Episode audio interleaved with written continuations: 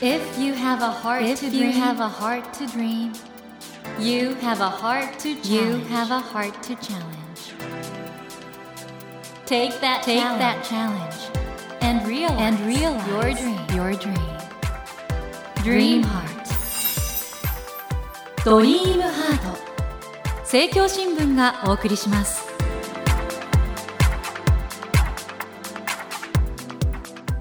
皆さんこんばんは。茂木健一郎です。東京 FM のスタジオから全国38局ネットでお送りしています。ドリームハート。この番組は日本そして世界で活躍されている方々をゲストにお迎えしその方の挑戦にそして夢に迫っているのですが今夜も引き続き10月14日土曜日に東京 FM のスタジオイリスで行いました番組の公開収録の模様をお届けします。ゲストには東京大学教授で哲学者の国分光一郎さんをお迎えしました。今夜はその国分光一郎さんとのトークライブの続きをお届けします。最後までどうぞお付き合いください。ドリームハート。次のですねテーマこれ実はすでに一部触れてるんですけども、はい旅行と移動の自由についてこれ今まあ観光でもそれから移住でも旅行をするってのはグローバルに行われてるんですけど国分さんから見て今の我々の移動の仕方ってのはどうなんですか？これ自発的なんでしょうかね？それともなんか消費社会に踊らされてるとこもあるんですかね、まあそれは消費社会に踊らされてるところもあるんじゃないですか。踊らされてる。うん、それはあるんじゃないですか。なんか大型連休になるとどっか行かなくちゃいけないとか。それはあるんじゃないですか。う、ん。でもね、この旅行っていうのにはね、非常にいろんな意味があって、うんバカンスになると、バカンスに行かないと損だとか、みんな行ってるからと思っていくって面もあるのかもしれないけど、うんでも人間がなんでこんなに旅行っていうものが好きなのかっていう問題もあって、うんまあこれはね、僕はやっぱり定住してる人間が、たまには誘導したいっていう気持ちの 現れかなって感じもするんですよね。つまり定住していたらちょっと誘導したくなる。でも動くことを強いられている人たちはやっぱり定住したいですよね。国分さんは旅行はお好きですか、うん、うんそんなにすごい好きな方じゃないですね、僕は。結局ね、いつも学会とかがあるじゃないですか。はいで、結構いろんなとこであるんで、まあそれで大体なんか旅行の気持ちは満足みたいな。うん、何にもないとかね、僕ね、あんなこう暇と退屈の倫理学とか書いてるのにね、休みとかに弱いんですよね。ああ正月が好きじゃないとかね。えどういうことですかそれ？えで、やることないじゃないですか。あれ？だから僕ね、あの本ね、自分への処方箋として書いてるんですよね。僕がもうね、あんまりやることがない暇状態に弱いんですよ。確かにやたらと退屈の分類が細かいですもんね異様にそうですね。自分の問題ですからね。ハイデガーのその分類をあそこまで細かくいやあれえーは自分の自己分析でもあるんですか？うん、僕自身が困ってた問題ですよね。だから、本当に退屈に弱いっていうか。ハイデガーといえば20世紀最大の哲学者の一人だと思うんですけど彼があそこまでね退屈ということについて鋭い分析を加えたのはなんでなんですかね似てるんですかね国分さんに そんな、僭越ですね。そんな似てないですよ。でも、なんでなんだろう。大哲学者が退屈のことあんな一生懸命考えいてたんでしょうね。やななんなんですか？しかもあの例が異様になんか異様な具体性持ってるんですよね。具体性があるじゃないですか、うん、あのちょっとだけ紹介するとその同僚に誘われてホームパーティーに行くんですけど「ああそうですねあそうですねうんあこれ美味しいですね」とかって話を合わせて帰ってくると「はあ俺退屈してたな」って気づくとかですね。そういうなんか何とも言えない小説のような情景描写があるんですよねあれは。どう考えてもハイデガー自身の経験ですよね経験でしょうだからやっぱり彼自身どこかそういう退屈に弱い人間になったんじゃないかな。哲学者はやっぱりそういう日常の経験からヒントを得ることって多いんですか、うん基本的にどんな人もやっぱり日常からヒントを得てものを考えてんじゃないですかね。うんものを考えるっていうのは本当に細かいことの集積で起こると思うんですよ。でそれってうん例えば作家がなんでこの作品書いたんですかってもっともらしい説明できるかもしれないけど、うん本当は本人にもわからないようなミクロな出来事のね積み重ねだと思うし、でそういうものは必ず日常の中にあるわけで哲学の概念も多分そうやってできるもんなんじゃないですかね。それで思い出しましたけど確か暇と退屈の倫理学は何かに腹を立てて書いたんじゃなかったでしたっけ？あれかな言っていいのかな？えいいんじゃないですか？これ面白い話なんで。え、あれでしょ？プロジェクト X の最初に流れてた中島みゆきの地上の星を定年退職した中年男性たちが一生懸命コーラスで歌ってるのを見て、強烈な違和感を抱いたっていう、はいはいはい。いいそれですね。いい導入じゃないですか。ものすごく僕あそこ面白くてええ。あそこなんで違和感があったんですか？うーんなんでこうこんな形でしか自分の人生を肯定できないんだろうと思ったのかな。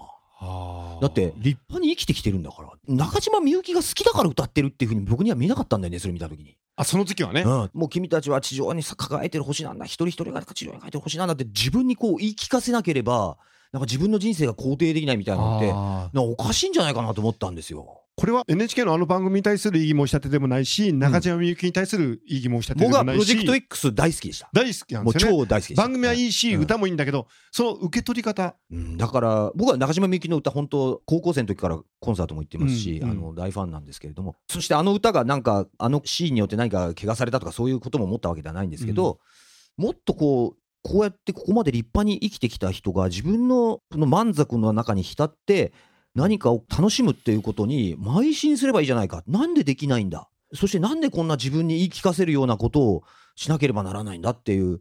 だからその歌ってた人たちに対する怒りとかそういうんじゃ全然ないんですよ。そういう気持ちに追い込んでる何らかの社会システムがあるんじゃないかと僕は思ったわけなんです。それがあの名著の30万部？暇と体育の倫理学の。多分。これでも面白い話ですよね中島みゆきさんどこがお好きなんですか？暗いところ。暗いところ。え国分先生は暗いとこあるんですか？僕意外と暗いと思うんですよね。え。暗いんですか？高校の時とかやっぱりあの生きていてもいいですかとかああいうの聞いたか。ねあのうん高校から早稲田行ったの何かが好きだったんですよ。なんなんまあその話もするんですか？何が好きだったんでしたっけ？小室哲哉です。哲也これはどういうことですか？小室哲哉が大好きで小室哲哉が行ってた高校に行きたかったんですよね。で意外とさ音楽はガチで好きなんですよねその頃はすごく好きでしたね。ええ好きでした。小室哲也が好きすぎて早稲田実業でしたっけ？そうです。早稲に田実業です、ねに行。ったぐらい好きだったあ、そうですね。もう僕はあの時もう全国のファンの頂点に立ったと思ってました。ドリームハート楽しくお話してきたんですが国分先生からのリクエストのテーマがあるっていうふうに伺ってるんですがいいですか？もちろん意識？あ意識すいません。茂木さんの中心的テーマにいきなり切り込んでいくの国分先生は意識はどういう問題に興味を持たれてる実はですね、意識ってまあものすごい世界中で盛んに研究されて、ええ。いろんなアプローチがあると思うんですけど、僕はやっぱりね、その思想史的なアプローチなんですよはいはいはい。で、僕がね、ずっとね、疑問に思ってたのは、僕フランス語やってたわけなんですけど、うん。フランス語でね、コンシアンスって言葉があるんですけど、はいはいはい。英語だったらカンシャンスですね。うんうん。スペリングは一緒。うん。コンシアンスって言葉で辞書を引くと、意識って書いてあって、うん。で、二つ目に良心って書いてあるんですよ。はいはいはい僕それ見たとき、たまげて1年生の時、大学1年生の時、うんえ、フランス人って意識と良心区別してないのとか思って、うんえ、どういうこととか思って、はい。その長年疑問を持ったまま生きてきたんですけど、で最近でもこの研究を真面目にやってみたら、英語はカンシャンスとカンシャスネスで良心と意識って区別があるじゃないですか。だから意識の研究っていうのは要するにコンシャスネスの研究ですよね。うんで、コンシャスネスって言葉は17世紀に作られた言葉ってことが分かあって、そうですかそうなんですよ。うん。つまりね、英語でも区別はなかったんですね。うんうんうん。で、ラテン語でもコンスキエンチアーって言葉しかなくて、うん。で、失語詞を調べていくと、良心と意識の区別ってはっきりなかったんですね。17世紀ぐらいに、要するに良心から離脱する形で意識っていうものができたってことが分かってきて、そうするとですねう、ん。意識っていうものは、歴史の中で、ある形で対象化されて、心の中から取り出されて、切り取られて、フレームアップされた。まあ、要するに前近代ですよね。前近代だと、良心と意識っていうのは、区別がなかったっていうね。実は中道体の世界を読みながらもそこら辺に一番僕は感動してたんですね。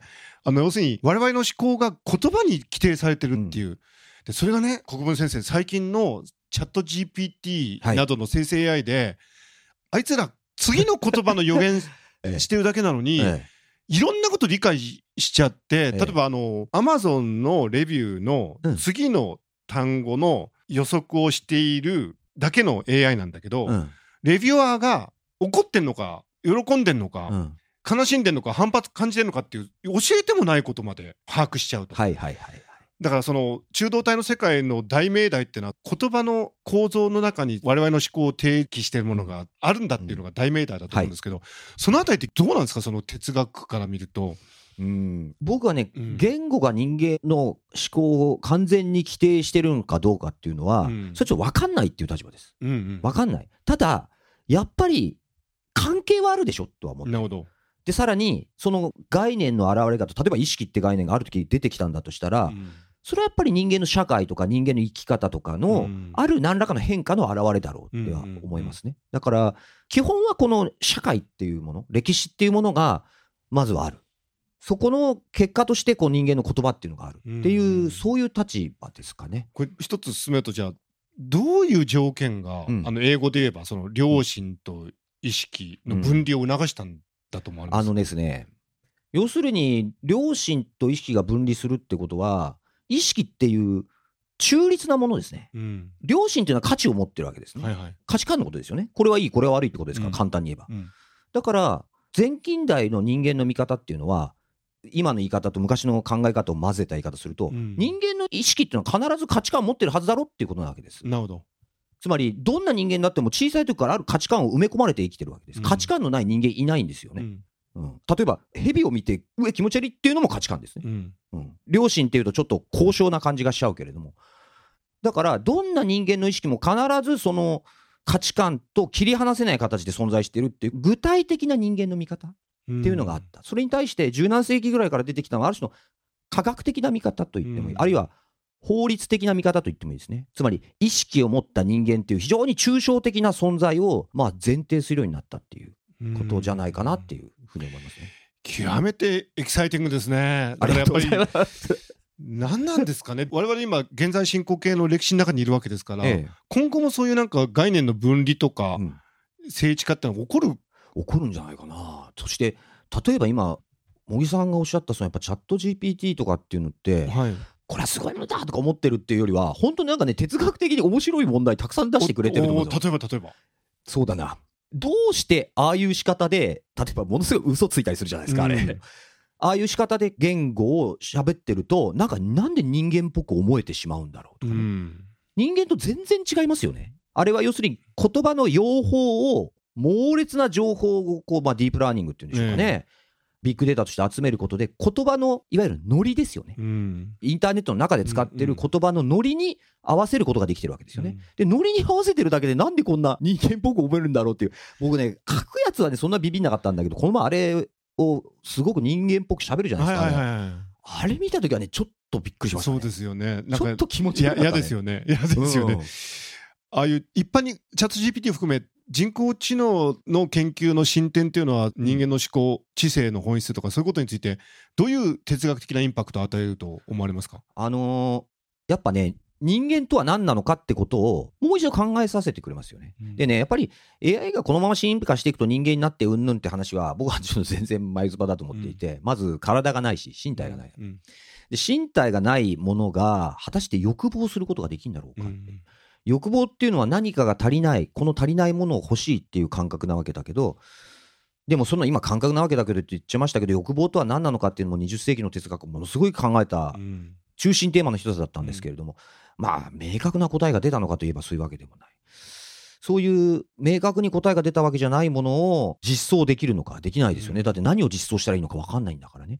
でもそうすると人間にとっての身体って何なんだろうかとかっていうね。うんあまりにも当たり前じゃないですか。だって人間が身体を持って存在してるって。はいはいだからこれをあえて問わないんだけど、あえて別に身体があるわけでもない、インターネットの中の言葉のノリに合わせてるだけで言葉を使ってるけど、なんとなく人間っぽく見えるみたいなものが AI として出てきたときに、うんそれと人間を比較しながら、どこが違うのかなとか、比較することで人間をもう一度こうフレッシュな目で見直す、分析することができるって思いますね。まあこれ国分さんどう考えてるか本当に僕聞きたいと思うんですけどいろんな人が今 AI が出てきて仕事が奪われるんじゃないかとか、うん。逆に今度人類存亡の危機がうん。AI によって迎えるんじゃないかみたいなこと言ってるわけなんですけど国分さん人類これからどうなると思います？あのね、それは僕一つ結構強い仮説を持っていて、うん生成 AI の衝撃って、まあ、少なくとも僕にとっては何だったかっていうと、うん AI がこのまま進化すると人間に近づくってそんな話じゃ全くなくて、はい AI が生成するものに人間が自分の感性を合わせなきゃいけなくなるってことなんですよ。でもうそれはすでに起こってるんです。例えば電話オペレーターによる質問とかないでしょ？ないですね。あの、ろくでもない、何の役にも立たない、あの、AI チャットじゃないですか。そんなことは分かってるんだよっていうことしか返してこないっていう。うんでも、いちいち僕みたいに AI チャットに怒ってたら、やっていけないわけですよ。うんそうするとみんな諦めてそれに合わせていくわけですね。うんうんうんでそういうことが多分あらゆる場面で起こると思います。例えばイラストに関しても間違いなく AI が生成したものを使うようになってるでしょうし、うん音楽もそうでしょう。そして、まあ役者も今ね、ハリウッドではそれでちょっと問題になって大変なことになってますね。ね、それも絶対そうなるだろうし、いろんなサービスが AI によって提供されて、それは非常になんていうか、退屈だったり、今までの感性化すると受け入れがたいものなんだけど、こっちが AI に合わせなきゃいけない。うん AI がだから我々に近づくなんていうのは人間が自分たちが偉いと思っていた証拠ででしてね、その逆に今起こってるのは我々が AI に合わせないといけないっていううね。ん多分そっちになっていくだろうっていうのは僕の結構強い予想ですね。そこで人間らしさってのはどう保ってるんですか？ああのね、そこ、同じく哲学をやってる千葉雅也君って人とちょうどその点で対談したことがあるんですけど、一つはね、いわゆる人間が人間らしさ、本物らしさみたいなうんうん。曖昧な言い方にわざとしておきますけど、はいはい。つまり人間がこれは本物だって思える、信じ込めるものという意味ですね。うん。そういうものを果たして捨てられるのかってことだと思うんですよね。で、僕はね、やっぱね、捨てられないだろうと思うんですよ。うんうん。ただ、捨てることを強制されるというか、捨てざるを得ない立場に置かれる。ある種ね、そういう人間らしさとかね、本物っぽさっていうのがね、金持ちの道楽になっていく可能性があると思います。そうですか。だって今の社会って、お前ら AI チャットで我慢しとけっていう社会になってきてるわけですよね。で確かに。でも金持ちにはもしかしたら、あ、何々様には電話オペレーターをつなぎいたしますっていうふうになっていく可能性はあるんじゃないですか。ああ、一部の金持ちだけがそういうなんか、うん、本物らしさを買うみたいなね。うんで、それもほとんど起こってると思いますけど、今。それこうそん、食堂のチェーンとかもどんどんどんどん店員さん来なくなりますよ来ね。なくなりましたね。僕はもうあの、タッチパネル触るのとかも、やだ、タッチパネル触りたくないと思ってたから言ったけど、最近自分の携帯で注文できるようになったでしょ？あの、QR コー タッチパネル触りたくないっていうのも、向こうはもう、お見通しなんだ、みたいな。いや、僕なんか、か汚いから嫌なんですよ。みんなが触ってるから。触りたくないんです。僕あの、銀行の ATM とかもあんま触りたくないんですよ。え、えっと、清潔、もう清潔です。僕、だからなんかコロナの時に、そんなの昔からやってるよって思ったんですよ、僕、ペとか。ええ割とそういう神経質な人間なんです潔癖症なんですね。そう、だからね、携帯で、自分の携帯で注文できるのが分かった時に、なんか先越されたな、みたいな気持ちになって、俺が文句言えないぞ、みたいなね。いやーね、そろそろお時間もなくなってきてしまったんですが、この番組のテーマ、夢と挑戦なんですが、哲学者国分光一郎さんにとって、夢、挑戦は何でしょうか？まあ僕はずっと具体的に考えようとして捉えてきたもの。うん、うん、つまり、これやりたいなと思ったら、どういうふうにするとできるだろうか。うん、ううんんそしてそれができるようになってるというのはどういう状態だろうか。うん、うん。どこに行くとそれについて手がかりが得られるだろうかとか。だから、夢挑戦っていうとなんかすごいがむしゃらにやるみたいなね、うんうんイメージがつきまといやすいと思うんだけど、はいそのがむしゃらにやるということもやっぱりいろんな具体的な状況の中できちんと情報を入れてでやんないとうまくいかないと思うんですよね。だからがむしゃらにしかし具体的なことを考えながら情報を大切にしながらやるっていう。それが僕にとってはずっと夢と挑戦でしたね。だから今学者やってるのもある種夢があって挑戦してそれになったってことなのかもしれないんですけど、どちらかというとそうやっていろいろどうすればそれになれるかなってことを考えながらやってきたと思います。いつも具体的に何かそ取り組んでるものがあって、う。そう。具体的っていうのが大事ですね。うんうん今、直近では具体的に取り組んでらっしゃることとしては、一生懸命取り組んでんのは庭木の剪定かな。でもそれここからまた哲学生まれるかもしれませんね。生まれます、生まれます。もう生まれる。生まれるし植物を触ってると本当に生まれますね。えどういうえ植物を？あなんかね、うちにね、鳥の糞から桜の木が生えちゃったんですよ。へえすごいですよね。すごい。もう家よりでかくなってるんですよ。えー、えその剪定をされてらっしゃる？でもう僕の手に負えなくなってきてて、うんあまりにもでかくなって。うん咲いてるんですよ、桜。うんうんうん。不思議ですね、生命っていうのは。そこから始まるまた本がありそうですね。そうですね。うん鳥の糞から 桜の木が、みたいなね。ぜひその、えー本が書けた時にはまた番組に来ていただきたいと 思います。えーということで、えー本当に楽しいお話ありがとうございました。今日のゲストは国分光一郎さんでした。ありがとうございました。あどうもありがとうございました。小木さんありがとうございましたり。がとうございました。Never let let go of that dream. Never forget, never forget that heart to challenge. Dream heart. 茂木健一郎が東京 FM のスタジオから全国38局ネットでお送りしてきました「ドリームハート。今夜も引き続き10月14日土曜日に東京 FM のスタジオイリスで行いました番組の公開収録の模様をお届けしてきました。いかがでしたでしょうか？